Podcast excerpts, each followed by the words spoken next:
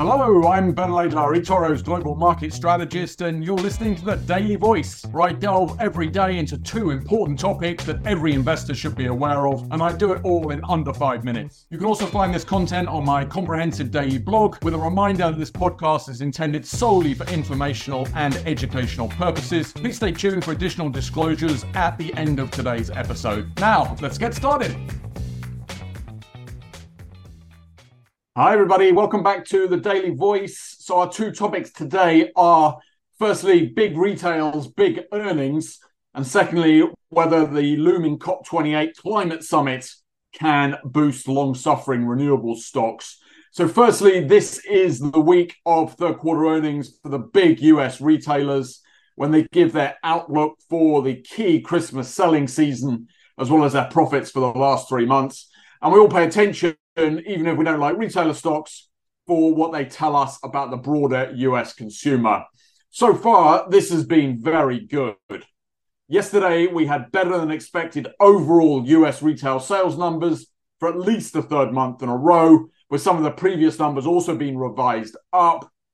We also saw Target reporting earnings and soaring nearly 20% after they forecast holiday season growth above expectations and as they seem to be benefiting from lower supply chain costs and better inventory control.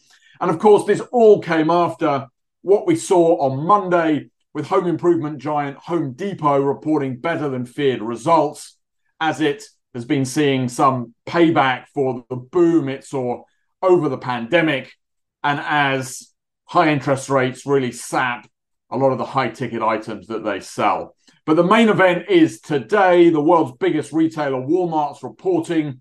It's performed pretty well this year. It's been outperforming, it's been posting decent sales growth, really benefiting from its everyday low price business model that's really being rewarded by the average American consumer who's just becoming increasingly cost, cost conscious.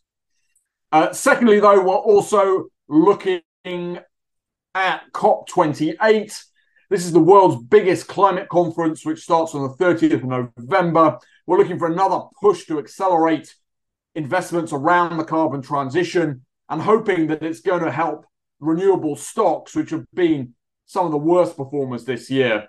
So, this is the 28th version of this two week UN climate conference. It's in Dubai this year. Expectations are pretty low, but the investment needs remain huge. The focus is going to be on three things. Firstly, the five yearly global stock take of progress. Secondly, funding a so called loss and damage fund for transition in emerging markets. And thirdly, uh, a lot of this really hinges on the stance of two of the big emerging market polluters, which is China and India.